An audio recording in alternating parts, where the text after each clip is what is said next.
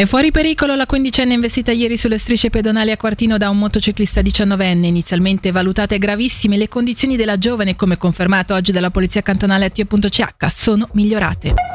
Sono oltre 10.000 le firme raccolte contro la riforma fiscale votata a dicembre dal Gran Consiglio. A consegnarle questa mattina a Bellinzona il comitato Stop ai tagli. Sarà dunque il popolo a doversi esprimere sul tema probabilmente già a giugno. Sentiamo Gian Giorgio Gargantini, segretario regionale di Unia. L'arroganza di un progetto che prevede di regalare soldi tramite una fiscalità favorevole ai super ricchi e nel contempo chiedere sacrifici alla popolazione. E un secondo aspetto è che la piazza è presente, stata presente manifestazione novembre, la grande manifestazione di gennaio. C'è una sorta di ral-bol, come dicono i francesi, a fronte di questa situazione che si è espressa anche con una raccolta firme assolutamente favorevole e molto semplice, molto più semplice di altre che abbiamo fatto nel passato.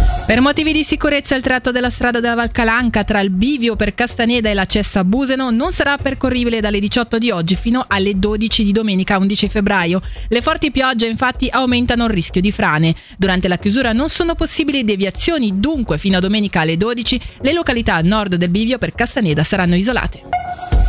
5,7 milioni di franchi per i lavori di rimordennamento della Corner Arena e 12,3 milioni per il nuovo comparto di Cornaredo Sud. Sono le due richieste di credito presentate stamattina dal municipio di Lugano. Sulle opere in questione sentiamo il vice sindaco Roberto Vadaracco. Sarà una struttura moderna, adatto a tutte le attività di atletica, adibita proprio per le gare anche nazionali e internazionali. Ci sarà poi un blocco di servizi con una tribuna di circa 300 fino a 400 posti. Soprattutto negli ultimi anni abbiamo fatto a tappe degli sviluppi importanti. Questa è un po' la terza fase, che è quella degli impianti di produzione del ghiaccio, che sono anche questi molto vecchi e in caso di guasto ci provocherebbero dei problemi enormi. Se ci sarà la quarta fase, ce l'auguriamo, sarà forse la sopraelevazione della Resseghina con la realizzazione della terza pista.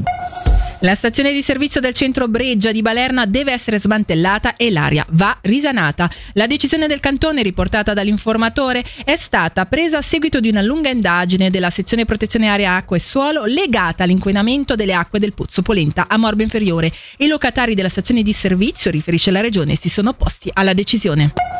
Politica, sono 7.029 candidati alle elezioni comunali ticinesi in programma il prossimo 14 aprile. Lo rende noto la Cancelleria dello Stato che oggi ha comunicato le cifre relative al rinnovo dei poteri comunali. Ci dice di più Alessia Bergamaschi. Le persone che si sono candidate per un ruolo all'interno degli organi politici comunali sono 5.491 su 350 liste con 2.300 seggi a disposizione in 87 diversi comuni.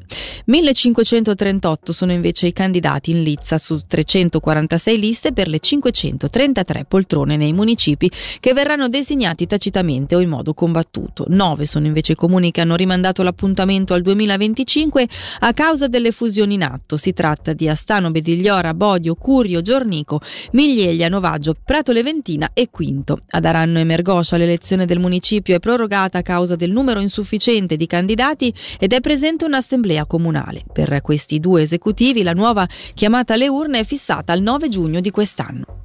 Dalla redazione per ora è tutto, il prossimo flash informativo su Radio Ticino sarà alle 19.